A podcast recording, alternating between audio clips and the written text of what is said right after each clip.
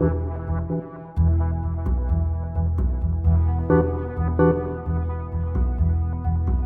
Welcome to the Birthful Podcast. I'm Adriana Lozada, and today we're talking baby wearing. This sanity saving practice has been around for millennia, providing many benefits for both baby and caregiver. What are those benefits? What are the different type of carriers? How do you know which one is right for you? And what do you need to know in terms of safety? And can one carrier take you from newborn to toddler stage? Joanna McNeilly tells us more. Stay tuned. This episode of Birthful is brought to you by Expectful, an evidence based guided meditation app created specifically for those trying to conceive, pregnant, or new moms. Reduce your stress, reduce your complications, and improve your connection to your baby and partner. Learn more and sign up for a free two week trial at expectful.com slash birthful. The Birthful Podcast, talking to maternity pros to inform your intuition. Hello, mighty mamas and mamas to be, mighty dads and dads to be, and mighty parents and parents to be. As always, I want to thank you so very much for listening and for all the love you give the show. I truly enjoy reading about the difference the podcast is making in your life. So do keep it coming along with your requests and your reviews. Thank you, thank you, thank you. Uh, quick mention of all the things birthful that are happening right now. If you're located near Charlotte, North Carolina, or are willing to travel, I'll be there November 4th for a full day crash course on preparing for life with a newborn. Because if you're like most people, you've prepared to have a birth, but not so much for the having a baby part. So change that you took childbirth education classes, take postpartum preparation classes.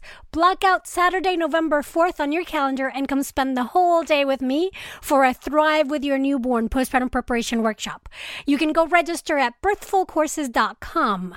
Now, if you're a doula or birth professional, then block out the next day, Sunday, November 5th, where we're going to be taking the whole day to rethink prenatals to support physiology and promote birth ownership. This will completely change how clients approach birth. I promise you, it's revolutionary. It's things you know, but put in a way that you're going to go like, ah, of course, so easy now.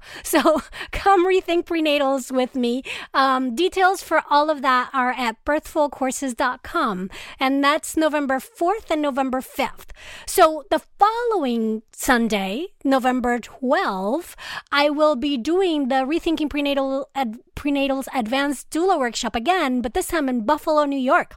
So if close, if you live close to there, and I'm looking at you, Toronto and London, Canada, then come have that full day of fun with me. Rethinking prenatals. We do need people to register ahead of time to sort out all the travel logistics, so get to it. All that information is at birthfulcourses.com. And of course, if you don't live close to any of those places, but are somewhere along your 30 to 35th week of pregnancy, then take the online version of my postpartum preparation course. Bonus for not having to change out of your pajamas and being able to do it anytime you want. All the links for every single one of those classes are at birthfulcourses.com. Go do it now because it's too late after baby arrives. I promise that you'll thank me afterwards. All right, so very apropos of postpartum preparation, let's dive into all things baby wearing today with Joanna McNeilly. Joanna, welcome to the show. I'm so happy to have you here. Thank you. It's wonderful to be here. Thanks for having me. My pleasure. And why don't we start telling, having you tell us a little bit about yourself? Well, how did you get into this world of baby wearing? Oh, I fell down the hole of baby wearing right after, um, well, actually, while I was pregnant to have my son, I was looking for a way to navigate uh, the streets of New York City and tr- trying to figure out how I was going to keep my life as much the same without having to lug a stroller up and down all of the subway stairs. And so that's how I really fell into it.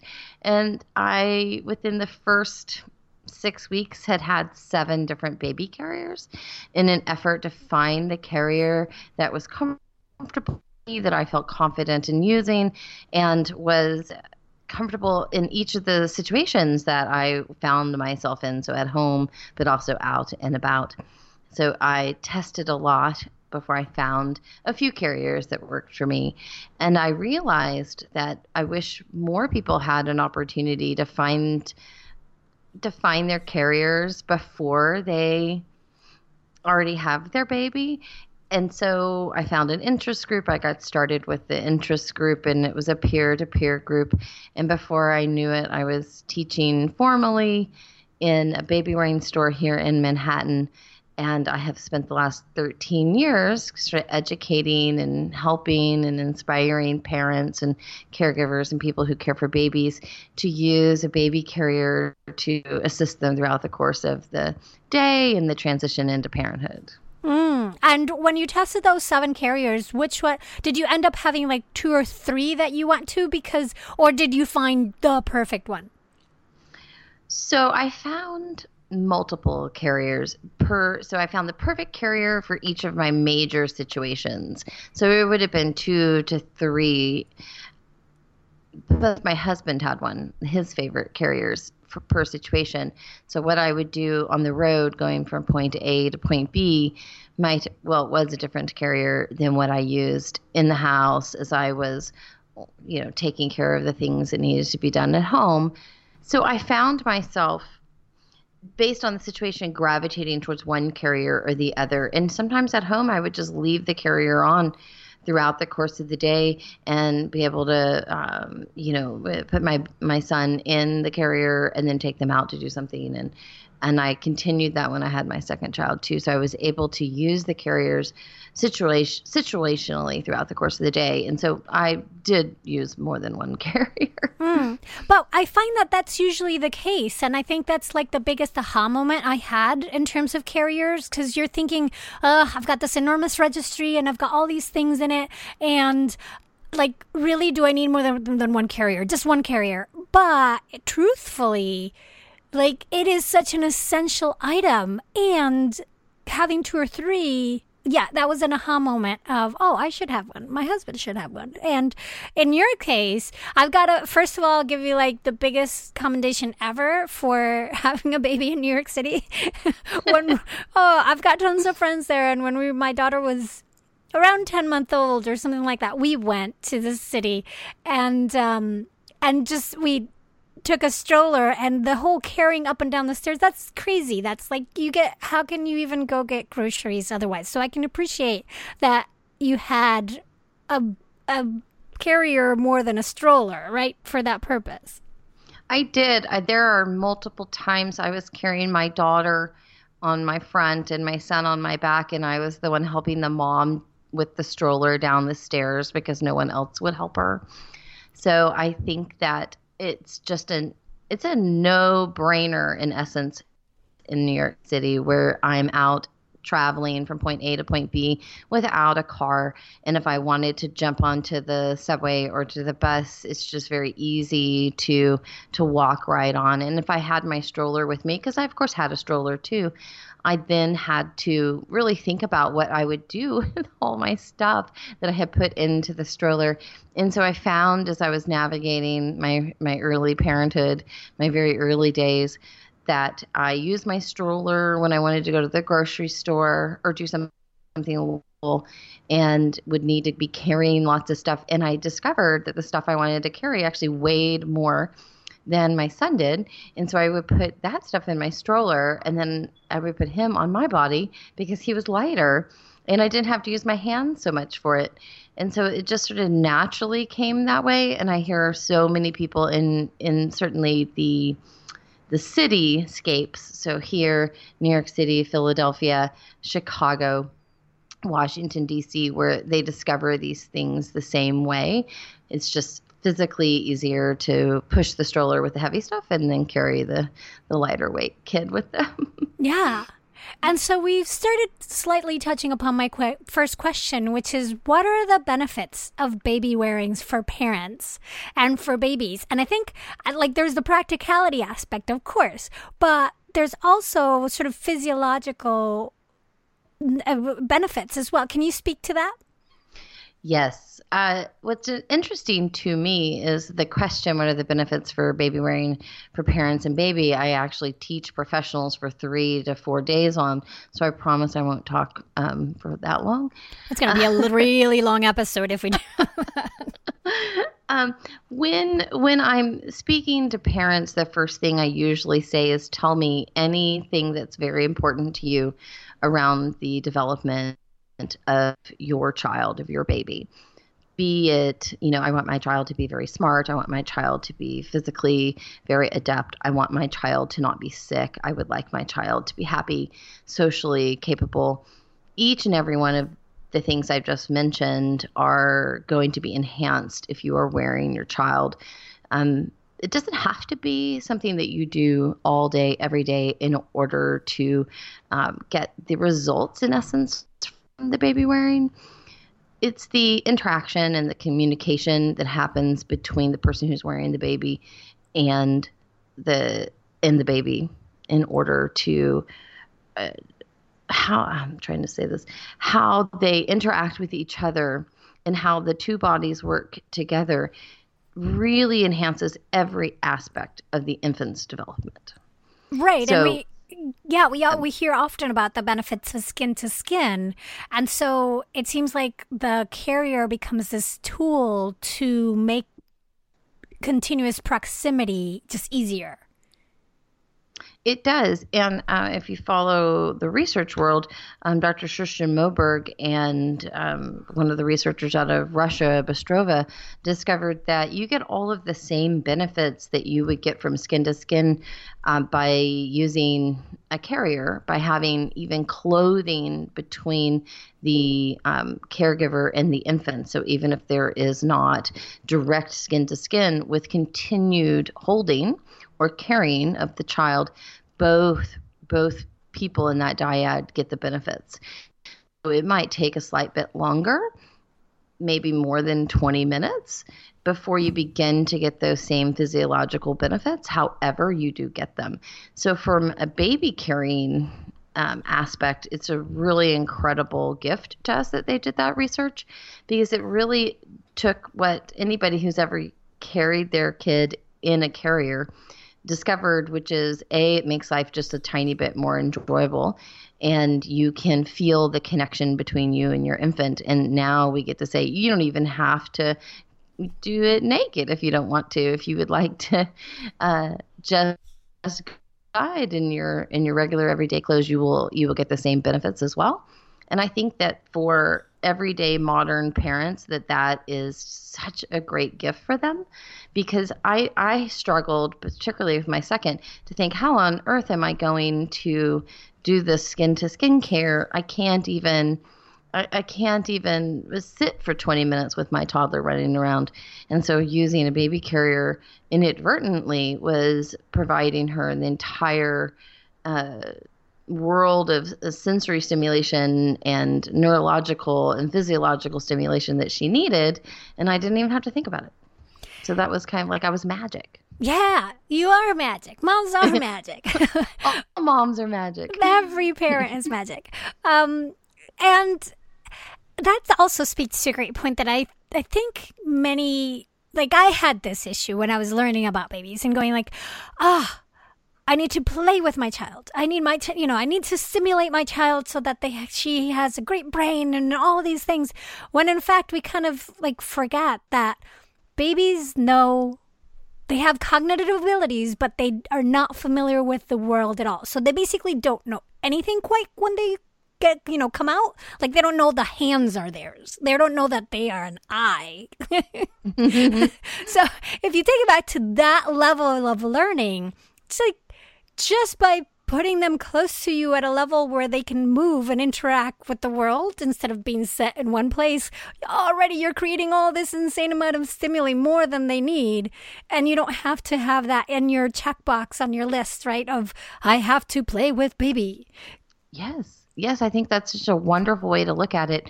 We feel so obligated to do something to and with the baby, or we are sort of not going to improve them. And when I talk to my parents here in New York, and I'm saying everything that you do from the way that you talk to the way that you look at them to the way that you hold them and move with them each and every one of those is doing the very thing that you are wanting to do, which is engaging the baby's entire stimulus and teaching them how to live in the environment that they are going to need to live in. I, I always say it's very different to live in New York City. The sounds different than when I take my children to Texas and we see my family.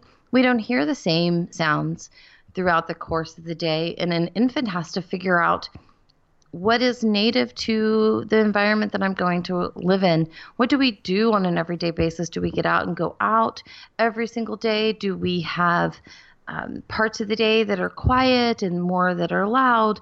All of these things, each and every one of them is uh, engaged in that infant, and it only is increased if the infant is in contact with their caregiver. So throughout the course of the day, as I reach up to pull down the coffee mug from the, the cupboard, just that adjustment in my body is then mirrored in the infant's body, particularly if I'm using a carrier or even an arm, and the baby will adjust those muscles, not without not because it's thinking I need to adjust my muscles, but it does it instinctually, and each of those micro adjustments then develop the the physique of the baby, so the baby gets to use those muscles, but also the mental capacity because it fires more neurons in the brain each and every time one of those muscles engages in response to what's going on in my environment.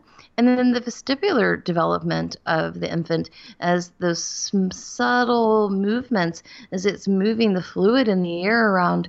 Um, it's really telling them what's going on, where am I? Am I laying down or I'm upright? So it's beginning to learn about its day. And then the vestibular system has the opportunity to begin to do its job, which is then to sort of manage all of those senses that are coming into the body from from the stimulus of the carrier putting pressure on the baby, the the heartbeat, the temperature, all of those are pieces that the baby picks up through being held or carried in a carrier and is processing. And so the brain is just going, you know, okay, that's this, this is this. It's processing, processing. And then the vestibular system begins to help say, okay, hold on, we're not going to take this sense right now. We're going to just focus on, you know, uh, engaging these muscles so that traffic component of the vestibular system really gets a very early uh, opportunity to begin to do its job. And in the long run, these things are significantly better for the child as they get older. Mm. And what I find fascinating is that you're providing all this stimuli, but you're also like it has that part of it, that component to it, but it also has a very comforting part of it in, in the fact that that babies are being held closely to their caregivers. So, like, it kind of balances, like, if they're overwhelmed about it, it also helps, that proximity also helps calm them and regulate them. It absolutely does. The cortisol levels of a baby that is out of sight, touch, smell, or hearing of their care- caregiver is slightly elevated as they suddenly realize, oh goodness, it's up to me to sort of scan the horizon to make certain that things are okay. And when they're in contact with their caregiver, empirically they know they are safe. Empirically, like every sense of their body tells them that the only thing that they need to do is to focus on understanding how um, how they fit into their environment and then how to spend those precious resources that they do have in just beginning to work on the things that it the first three months of life that a baby really has to work on, which is their autonomic system, their motor development, the sort of organization of their state. So, am I asleep or am I awake? And then also getting responsivity from their caregiver. We often think it's our job as the parent to elicit response from the infant, but it is actually reverse. Um, if you follow Dr. Brazelton's work, he's looking at saying the baby's job is to get really the response parent to have that parent really care for them. And so that that sort of batting the ball back and forth the looking at the eyes um, as time goes on the um, the smile the engagement and the play all of these things are really the infant driven components of responsivity. In arms or in carrier the infant can focus on those things can focus on developing their you know their brain, which is all the things that really, when people come right down to it, that they're looking for. But that decrease of cortisol or increase of oxytocin then helps to feel all of the comfort that you have from holding the infant and from the infant in reverse being held. Uh, it makes it more enjoyable. It helps us to be calmer and the baby to be content. The baby is able to have less.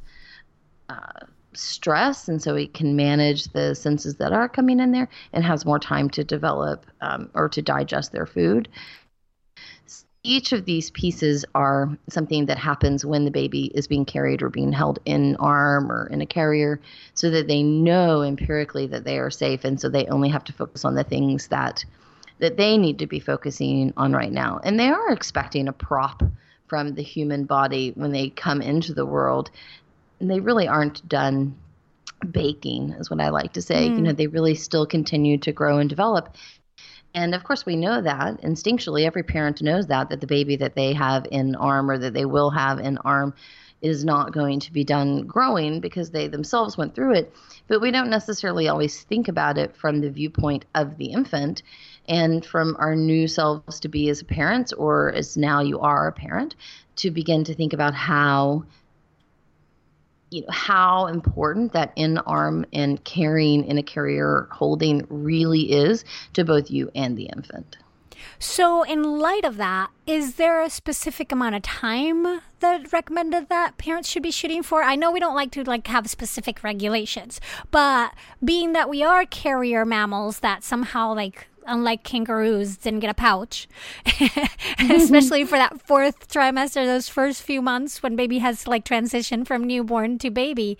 Um, what uh, what should parents consider or shoot for, and what if you know, and how do we not get feel guilty if it's like ah, baby's not getting carried at all, or or it, whether it's in a carrier or just in arms. I think it's a pretty rare baby, just to say that doesn't get carried in arm. oh, sure, yeah. but I'm sure it probably does happen. I okay, that was a big one. So how long? This so we're going to focus first on how long over the course of the day sometimes people ask me, do I need to start this for, you know, something I'm going to do every single day, all day? And I like to pause and say, of course, you could do that. I find that would be very rare for somebody to do.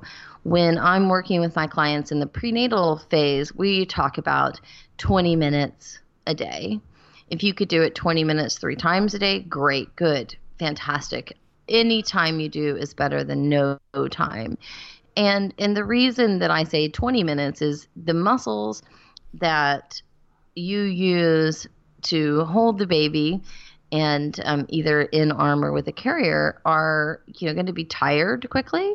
You're you know if it's the mother who has given birth who's the one who's carrying the infant then it's she's recovering if it's another caregiver who's helping in the home, um, maybe another parent or a grandparent or an aunt or whomever, doula, uh, then then they too have to get used to using those muscles on a continual longevity basis. So 20 minutes is a good place to start. It's concept of when you go to the gym the first time you go in there, you don't want to overdo it. And this is what I really, really want people to think about when they think about using a baby carrier. The sooner you start, the easier it will be in the long run. However, you don't have to start at the end point where I'm going to wear for hours on end. I'm just going to wear for 20 minutes is a really good good way to think about it. I'll give you a really quick analogy and, and I use this with my clients is the first time you you know we a new pair of shoes, day 1 of a new pair of shoes. It's a pretty rare shoe that you're going to take, buy, and wear the whole entire next day. and not end up with thinking, I wish I had brought another pair of shoes or I had um, not done that. We typically buy the shoes, we'll wear them around our house for 20 minutes or so several times in an effort to sort of soften them up or break them in a little, perhaps. And I think a baby wearing that way, you know, you want to ease yourself and your baby into the process and recognizing that it will go quickly and it fits very easily into the feeding, changing, sleeping scenario of the baby. There's about 20 minutes where you can work on uh, putting the baby into carrier, getting really confident with, those very, very early days. As time then would go on, so now we're at week four, you might find yourself being able to do it for an hour at a time.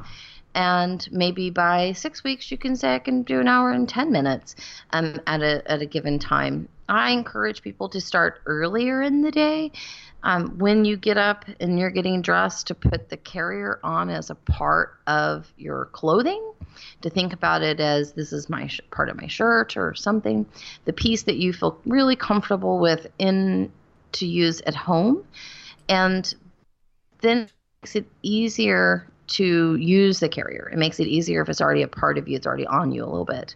And so that you can kind of go in and out of the carrier throughout the course of the day. And i think when people say to me that that that has helped them to get out of their door easier. It has helped them to feel uh, more confident in using the carrier because it's already mostly ready for the baby. And so I feel like that that's one of the things I would encourage new families to do. Anybody who's just starting in the journey with baby carriers. And then as time goes on, they will find what's physically comfortable for them, how long it will be comfortable for them. And you can wear a kid until you can't physically do it anymore in terms of how long, in terms of months, days, and years. Yeah, and and I, we're going to take a quick break, and when we come back, I want to touch upon the different styles of carriers, and also like for those different stages: newborn, baby, toddler, and and you know, my daughter's now taller than me, so she can carry me. But we'll we'll be right back. Hey, mighty ones. It is not uncommon for stress levels to go up while you're pregnant. You may be worried about the health of your baby, or maybe you're anxious about the birth, or maybe you're wondering how you're going to afford all the extra cost. Or maybe you're just guilt ridden because you're not eating well and exercising and doing all those little things that everyone is telling you to do for the sake of your little peanut. Fortunately, there is one little simple thing you can do that won't take up more than 10 minutes per day and will improve not only how you feel about all these things I mentioned, but also your birth, the health of your baby, and your own immunity. That little thing is meditation, and yup, it can do all this and even help reduce your pain during labor. Don't know where to start? Easy peasy. Check out Expectful, an evidence based guide meditation app created specifically for new, soon to be, or expectant moms. Learn more and sign up for a free two week trial at expectful.com slash birthful. And don't forget to add the slash birthful part so they know who sent you.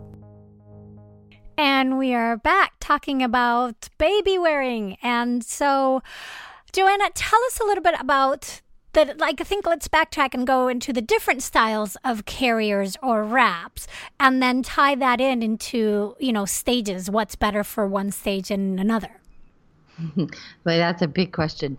There are many different styles of carriers. Of course, if you were to, and I call everything a carrier, it is a facilitating uh, what your hands and arms would do.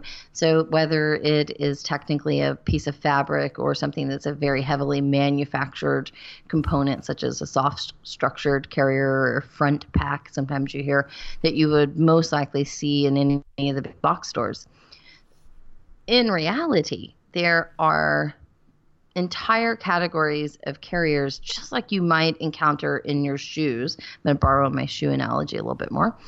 And so we have ring slings and pouches, which both go over one shoulder, and uh, one is adjustable and one is not. One needs to be sized. So the pouches you would need to find the perfect size for you.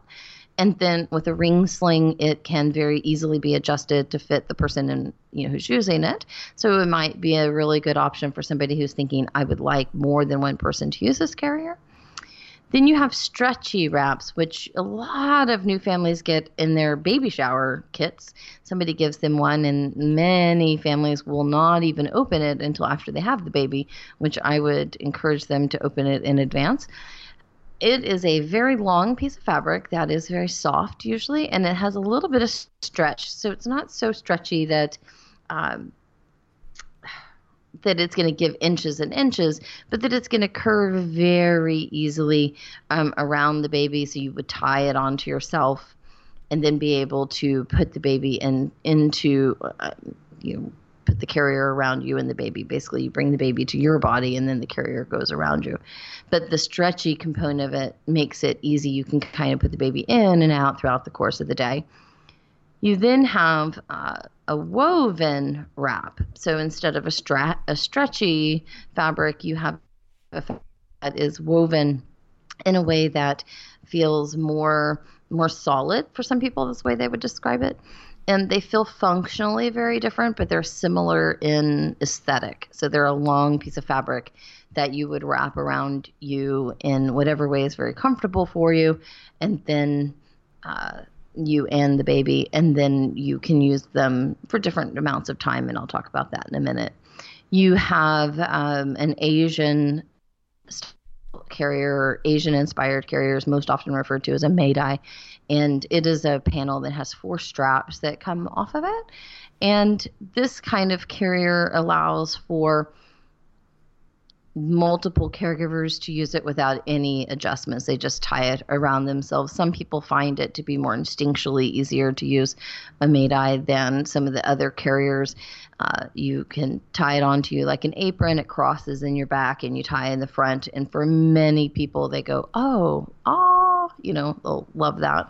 Would you and mind then, uh, spelling that type of carrier just for the listeners that are only listening?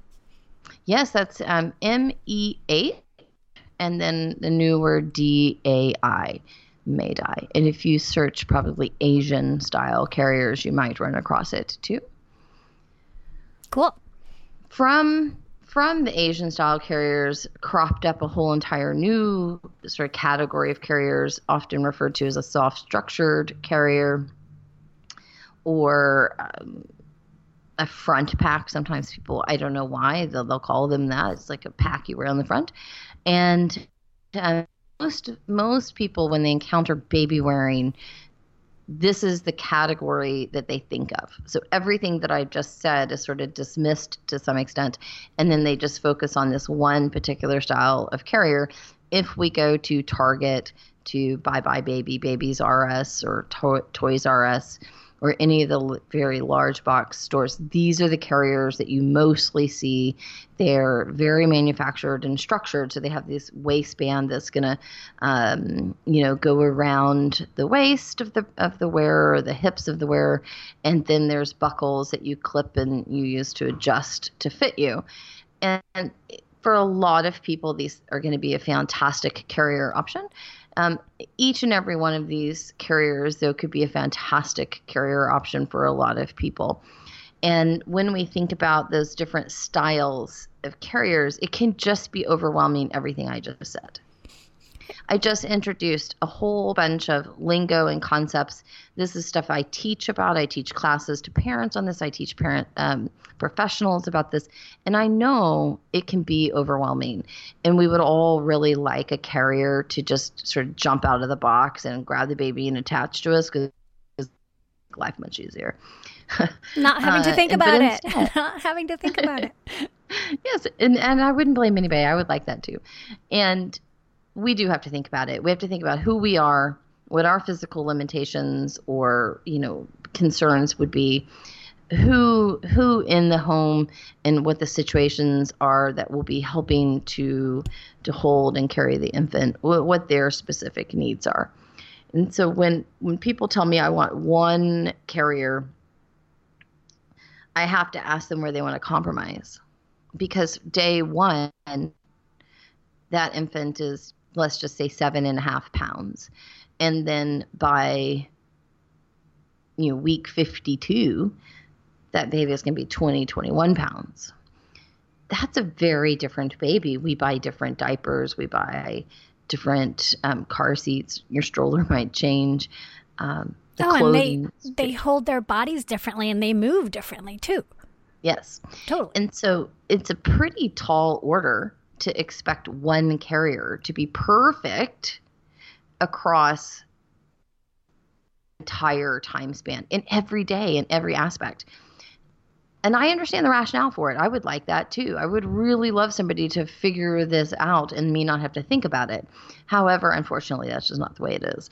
And we have to uh, think situationally. So when people say to me, I'm looking for a carrier for myself and my infant, the first question is, tell me, um, what are you envisioning doing? What do you envision doing in this carrier?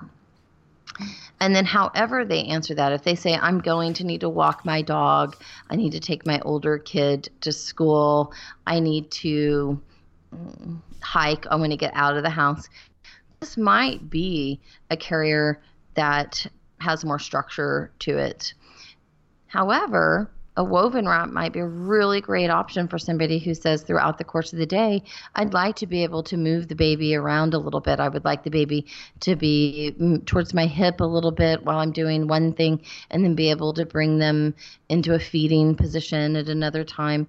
So it just really depends on what it is the person's really looking for. Hmm. We could talk about just this one component, just so you know, uh, just for a whole show. Yeah. Is what what are people looking for in terms of their carrier? Um, So, but from what you what were you were just saying right now, it seems that the carriers that have more structure are will because they have more structure be better for carrying maybe heavier babies or or older babies or when you are going to have extended carrying and with more with bigger activity outside like you know, you were saying hiking or walking around the dog or, or that kind of thing. Whereas if you want something that's a little more versatile in terms of where you can wear it on your, more towards your hip, more towards, um, you know, for breastfeeding, like move baby around in your body, then it would be one that has less structure, but the baby's more snuggled to you and gives you that versatility. That might, am I hearing that right? yeah, to some extent, you are hearing it right. I find a lot of parents when they get their more structured carrier, I think about it as an outside carrier. It isn't, of course, that they couldn't wear it inside. They could wear it inside. It's just that unless you're doing heavy duty cleaning of your home, which maybe does happen every now and then, just not in my home. Um, uh, Let's then- lower that bar if it is. Let's lower that bar. I have two kids and a business. Um, but then I might want to wear it inside. I just hear from my parents that they don't really think about it as an inside carrier to some extent. And so I feel like they must be onto something. I hear it so often, and I think that when new parents are looking at carriers, it's often put into the travel section. So if we think about where the marketing dollars are being put, uh, it's being put from the big box stores. I don't know that it's necessarily from the manufacturers that they're saying it's a travel item. It's something you need for traveling. They put it in the gear hmm. section along with your car seat and your stroller, which of course it could be used for those things, but that isn't limited isn't limited to that situation only. And I think that's one thing that I wish parents would get that message in advance so that they recognize there might be reasons to have different carriers for different situations, just like your shoes. Right. And, you know, I think that if people could hear this component, they would be happier and I, with I the carriers. I'm sorry. I'm sorry. I'm sorry. I thought you were done with that sentence. Um, and I do love your shoe analogy, by the way. Like that made total sense. I was like, aha, yes, of course. I wouldn't wear heels all the time, but I need my heels for some very specific occasions. Um, just as my sneakers and my hiking boots.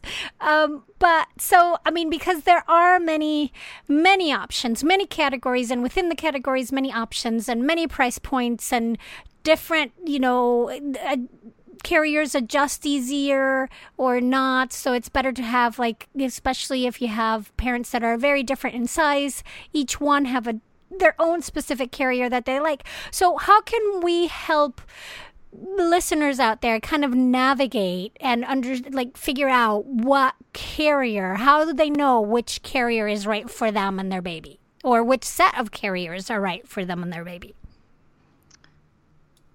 Fantastic question.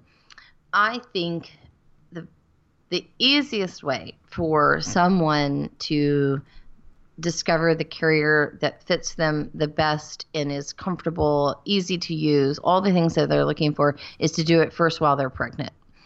And a lot of people say, What? I have the belly, but you're going to have a baby anyway.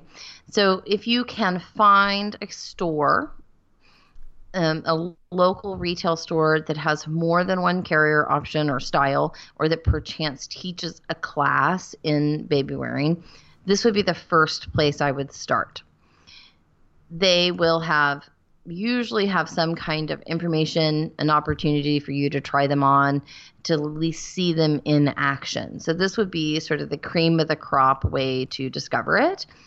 The second cream of the crop way to do it is to have a local consultant who a maybe teaches classes or b will do small group, group classes or even individual consultations who will bring you all of the options, or you can go to a class where they sort of show or demonstrate all of these different options so you can see how they work in real life. Then you can narrow down. Invariably, instinctually, somebody will say, There is no way I'm going to, and then insert use this carrier. It's just not going to fit into my life, or I don't want to I didn't want it to be so rigid, or I didn't want it to be so complicated, or I'm looking for something that my money is going to stretch further. I'm willing to invest the time. For me, they might say comfort because my shoulder is injured or my low back is injured is more and more important than how easy it is to clean. So everybody's going to come across with their own their own needs and specific issues that pertain to them particularly. So a class or a consultant is the cream of the crop way to discover it. The another way that I might encourage you to do is sort of read reviews of carriers or from people who have said, yes, this is what I would like. And then um, go online to those manufacturers' companies and watch the videos. Just watch the video and see, do I think I could do this myself? And say, yes, I think I could physically do this by myself with no one helping me, and I'm gravitated towards it, that might be a really good option to begin with. Maybe saying, I'm going to go ahead and invest in a few. Many people will get a carrier in their baby shower or right as soon as the baby is born and leave it in the box until they're ready to use it. So the flip to buying it is to then take it out and begin to play with it, to grab. I always recommend people grab a you know a small five pound bag of rice because you can then make rice when you're done. Uh, but using this as opposed to the actual baby in order to practice using the carrier. To build the confidence i'm not going to drop my five pound bag of rice. I'm able to to successfully achieve what i need to with this carrier by using that bag of rice and i feel it's a really great way for people to build confidence and practice we have we meaning uh, my business center for baby wearing studies has a parent portal at babywearing.guru, and we will have a baby wearing class online for those people who who are saying I, I really can't find a, um, an in-person store or an in-person con, con, consultant who can come and help me or I just not comfortable yet with that. I don't see the need for it. I just want an intro. Then we have that available for them. Mm, and I'll definitely we'll we'll definitely share it in the show notes along with a couple of the research that you have mentioned, and then and anything else that we come up from here to the end. Thanks. Yeah, absolutely. Um, so basically, like, become familiar with with the carriers and try to seek out, like, and I'll even like ask your friends and see if you can try theirs on or something. Exactly. Yeah, just be familiar with it because I find this is this can sometimes be as daunting, maybe a little less daunting than like cloth diapering, where you step into it and you have different types of categories and the the you know snap-ons and and hybrids and da, da, da, and whoa, it's just too much, too much. Um, so first get yourself familiar with the carriers before you even have the baby. Try things out, see how they would fit into your lifestyle, the different types and materials, how it feels for you. And then what should they know in terms of safely carrying a baby? I'm going to address safety questions just after I have one more thought. Oh, yeah, yeah. Um, sometimes people say to me, I should wait to see what the baby is going to like. And I just want to put a pause on that thought for some people who might be having this right now. If if you will get a carrier in the prenatal time period and begin to play with it just like we were just discussing, your chance of using it sooner, feeling confident in using it sooner really truly goes up it's one of the only things that you can truly physically actually do while you're pregnant that is related to the postpartum period. So when somebody says, you know, here come to my class about breastfeeding, it's very unlikely that they're going to be like, here, take my baby and breastfeed it. They're they're not going to say here's how the latch feels because this is not acceptable and most cult- most of our culture to do such a thing. Maybe your girlfriend might do it, but certainly you wouldn't be in a class where that would happen. Baby carriers is something you can learn, use, practice, play with in advance. You could do the same thing with cloth diapers, and it really helps in the immediate postpartum period to feel confident in I can come home, take my life, and begin to parent this child so I really encourage people to to think about it as something that happens in the prenatal time period. In terms of safety, safety is such an incredibly big question. Every single person who's going to come to me to talk about safety is going to be coming from a different angle. They're going to be worried about something different. Most of what I say to parents about safety is just baby safety in terms of these are the things that all babies need. They need to not have things cover their, their face. So your baby carrier shouldn't cover your baby's face. The um, baby needs to have adequate oxygen. So don't allow the chin to fall to the chest or to fall far back um, on the neck. These are everyday baby things. It doesn't really matter if the baby happens to be in a carrier um, or in your on your body or in a stroller or in a bouncy seat, these are things baby needs. When people talk to me specifically about safety and what to look for in a baby carrier, in the use of a baby carrier, I tend to lean on just a few things. The first thing is, however you feed the baby, should you choose to do the feeding uh, in the carrier, which a lot of people like to do. They find it to be a really great way to keep engagement with the baby, whether they're feeding baby with, um, you know, like a a drip feeder, a bottle, or breast, however they're choosing to do it. They'll still use a carrier to sort of help keep that nice close connection. And the minute, the very minute that you are done with that active feeding, you should reposition the baby onto the body and then retighten the carrier. That is the number one thing that I really want parents to, to think about. And how you reposition and retighten goes like this. When you um, put the baby onto your body, the baby's head should be close enough that you could lean down to kiss the top of the head, to sniff the top of the baby's head. For many people, this means the baby's head's going to be between the clavicle and the top of the woman's breast. For a man, we're talking about the top of his, you know, pecs.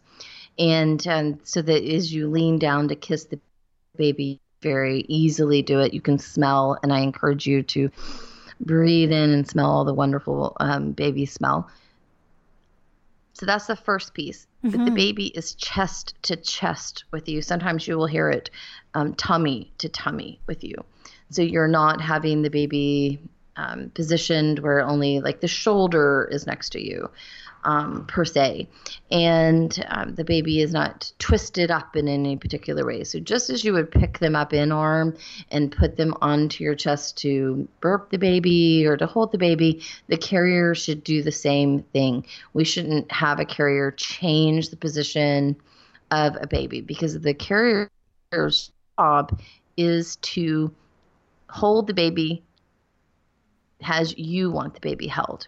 So you're bringing the baby, that head is there at um, right at your chest. You can very easily lean down to kiss it so the baby's head's above your breast if you're a woman, and your tummy to tummy. When we think about support, how the carrier supports the infant, um, I like to tell parents it supports the baby from the crook of their knee all the way to the nape of their neck. So the carrier should be in contact with the infant from knee to neck. And hopefully the baby will be in a nice seated position where the baby's knees are higher than their bum. They sort of they sort of pull their legs up so you almost don't have to think about it. But many carriers on the market today provide a really great, what you might hear referred to as spread squat position or M position. Well, that means is that the baby's knees are higher than their bum. And so that when they're in the carrier, they're really sitting on their not their knees. And so the carrier should really support the baby from all the way from the knee to the neck. And again, in that resource that I mentioned, we have an image for that so a parent can figure can see that for themselves. They can see what I'm referring to. Um, the second piece, well, third piece, so the reposition, retighten the carrier, the retighten component of it. So if you understand the positioning, the retightening piece of it, it means that you and the baby can move as one unit. You can move together simultaneously. You don't, if you bend forward, have the baby separate from you. If you were to reach over, the baby wouldn't move slightly differently than you. So it's meant to be that you are as one unit and I you do need to breathe, of course. So I remind people that you should breathe with your full deep breath while you are putting the carrier on, so you don't over tighten it. But you certainly you see more people maybe not tighten the carrier enough as opposed to people who over tighten.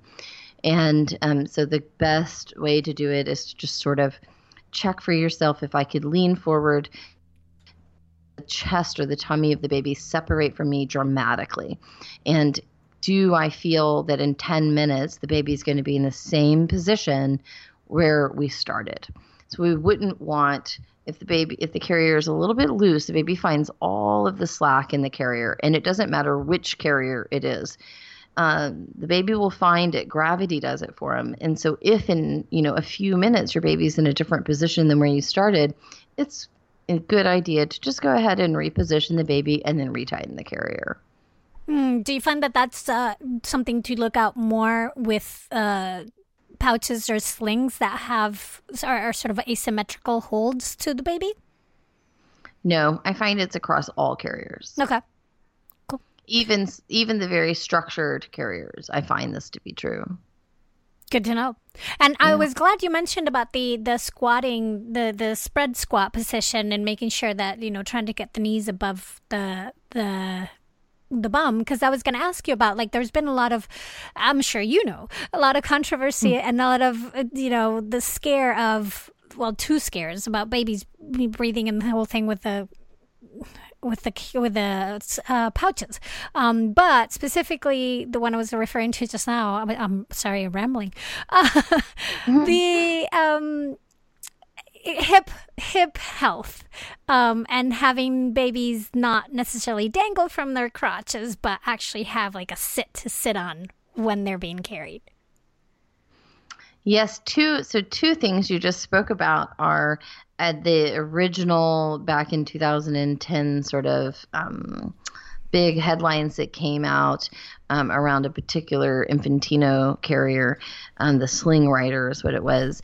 Um, unfortunately, most of the headlines read, you know, very generically, one million slings recalled, and neglected to sort of inform the public, of course, that it was this one particular carrier that was problematic. And it has caused quite a bit of stir over the last seven years.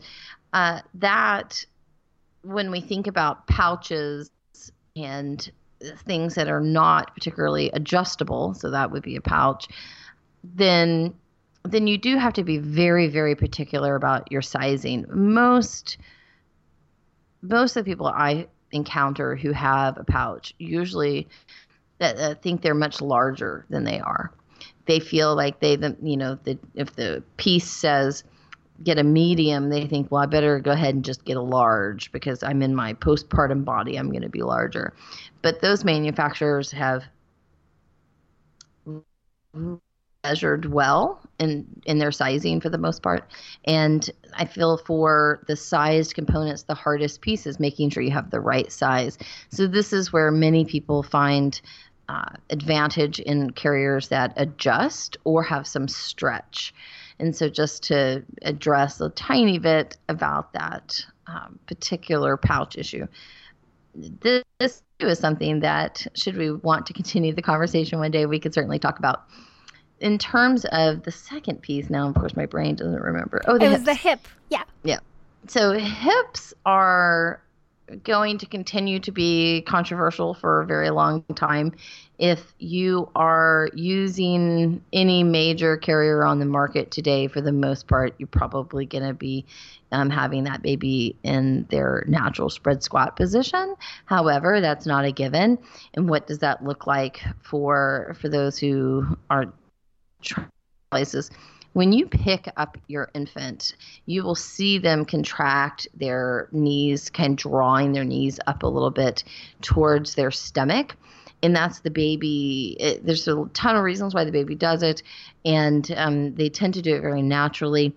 The knees then um, automatically, sort of, or as they go higher than the bum, are aligning that hip in the pelvic area for optimal development. And when when you hear people say that a baby carrier is going to cause hip dysplasia, I just would want you to pause, um, have that person pause and really think a tiny bit about that. Um, we could do um, an entire session just on hip dysplasia for this matter too, or concerns around hips.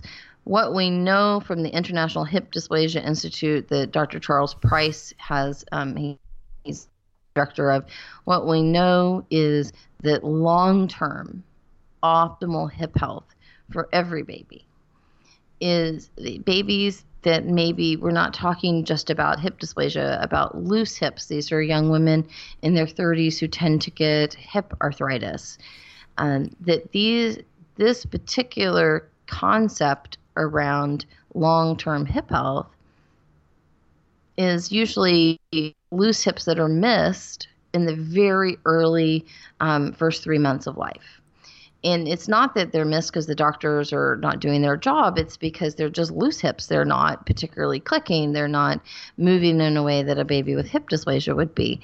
And um, if we're holding the baby in that spread squat position on our body uh, or in a carrier, then we're allowing for dynamic muscle uh, interactions between the baby as the baby is moving on the body as I'm walking or I am, um, you know, getting my coffee cup, as I mentioned earlier, um, out of my cupboard. The baby's muscles are responding, and so they're really helping to create a really deep hip socket. One thing I think people should remember, and certainly I know many of the um, birth professionals who will listen uh, to your podcast will understand that by design, the hips shallow out for birth. So if you see a baby at six months in, in utero, they have these beautiful deep hips and um, hip sockets, right? They're very nicely formed. But in order to get through the birth canal, we need to shallow that out so we can easily get through baby is expecting that in the immediate postpartum period, those first three to six months, that I'm going to be carried and held. And when I'm carried and held with my knees higher than my bum, which I naturally bring myself into, then I am helping my hips to develop. But I also need the action of pressure coming in and out as my mom or my caregiver is um, holding me. I like my parents to think of it like this you are the gymnasium for the baby. So if you go to the gym and work out, you can do so every time you put the baby onto you and your whether it's in arm or in a carrier with a carrier allowing for a longer span typically you are taking the baby to the gym. They're getting that opportunity to use their muscles and to develop their muscles. And if you were doing this in that spread squat position then you are also helping their hip development. Mm. yes i love that. I love that thinking of of you are your baby's gym just like pick him up, carry him around, toss him in the air. No, carefully. um, now we're getting. I'm looking at the time. We're getting close on time, and I wanted to know. I'm going to give you an option of what to answer. One last question: whether we can. We I meant I asked before about you know is there a, a carrier that works better at one stage than the other you know like what is best for newborn stage or the baby stage or toddler stage and is that even a thing so there's that question or my other question is is there anything tips suggestions myths that need to be busted like what is that one thing that you would like parents to know that we haven't touched upon oh I have to choose. I know. Oh. Well, you I mean if you can answer them both kind of quickly, then we can get to it. Yes. Okay. I'm going to start with the, the infant toddler question. Which carrier is best for each phase? What I think that I want your listeners to really understand is is that by design the relationship to baby wearing will change every month or every couple of months as the baby grows and changes. So those newborn snuggles that most people tend to think about when they think about baby wearing this sort of long luxurious opportunity to increase your oxytocin together uh, it dissipates as time goes on as babies you know work on their own trajectory of development. So now they want to sit. In order to sit they want to be able to then reach to uh, to pick up things before they even get to sitting. Of course, um, they have that rolling over that rolling over phase. And the interesting thing is, is that maybe is the biggest change that happens in the in the mind of the person who's carrying the child. So they go from these lovely little snuggles where they'll just sleep on you for hours on end if you would let them to suddenly pushing off of you and trying to look around. And sometimes people will say, Oh, my baby is pushing off of me. They are ready to not be worn anymore. They want to, you know, f- see the world. And so they want to turn them around and face them forward. I like people to think about them again as the gymnasium right around that three and a half to four month time frame when the babies are starting to really master rolling over they mimic that on the parent. So the or the person who's ha- who's holding them, they will push off in a way that is um, similar to the same same way they will use their muscles to roll over. And so they're using you as an opportunity to to practice those skills if you will just hold on a little while, maybe move them a little bit to a hip, uh, a little bit off center on your body, and allow them that opportunity to play with it, then they will settle down again and they'll sort of seem comfortable in the carrier. This happens repetitively. So as the baby masters sitting, um, as they are really working on holding their muscles, a lot of times parents feel like it, that the baby doesn't weigh as much because they're engaging all of their muscles. Once they master, once they master sitting, then they seem heavier because now the baby is not engaging their muscles as much. They're working on some other thing. And so each time the baby goes from reaching and sitting back up, they're literally in the carrier trying to reach over and sit back up. And then the same thing for crawling. If you're not careful, they'll literally try to crawl out of the carrier. And then walking, of course, they'll scream you and let them walk that the relationship changes. So the situations that you would be using the carrier will change over the course of the first two years. Once a child learns to walk and run a lot of people will say to me oh i guess our relationship is done. We're not going to be using a carrier anymore. And what i find is that if you'll hang on the the child very quickly realizes there's some parts of the day that is just really nice if mom or dad or this caregiver will pick me up and, and carry me. And because they've gotten heavier because we haven't been wearing them every single day you know throughout the course of the day aren't capable of holding them in arm as long as they might be willing to be held. And so a carrier then facilitates the the carrying of the child in a different way.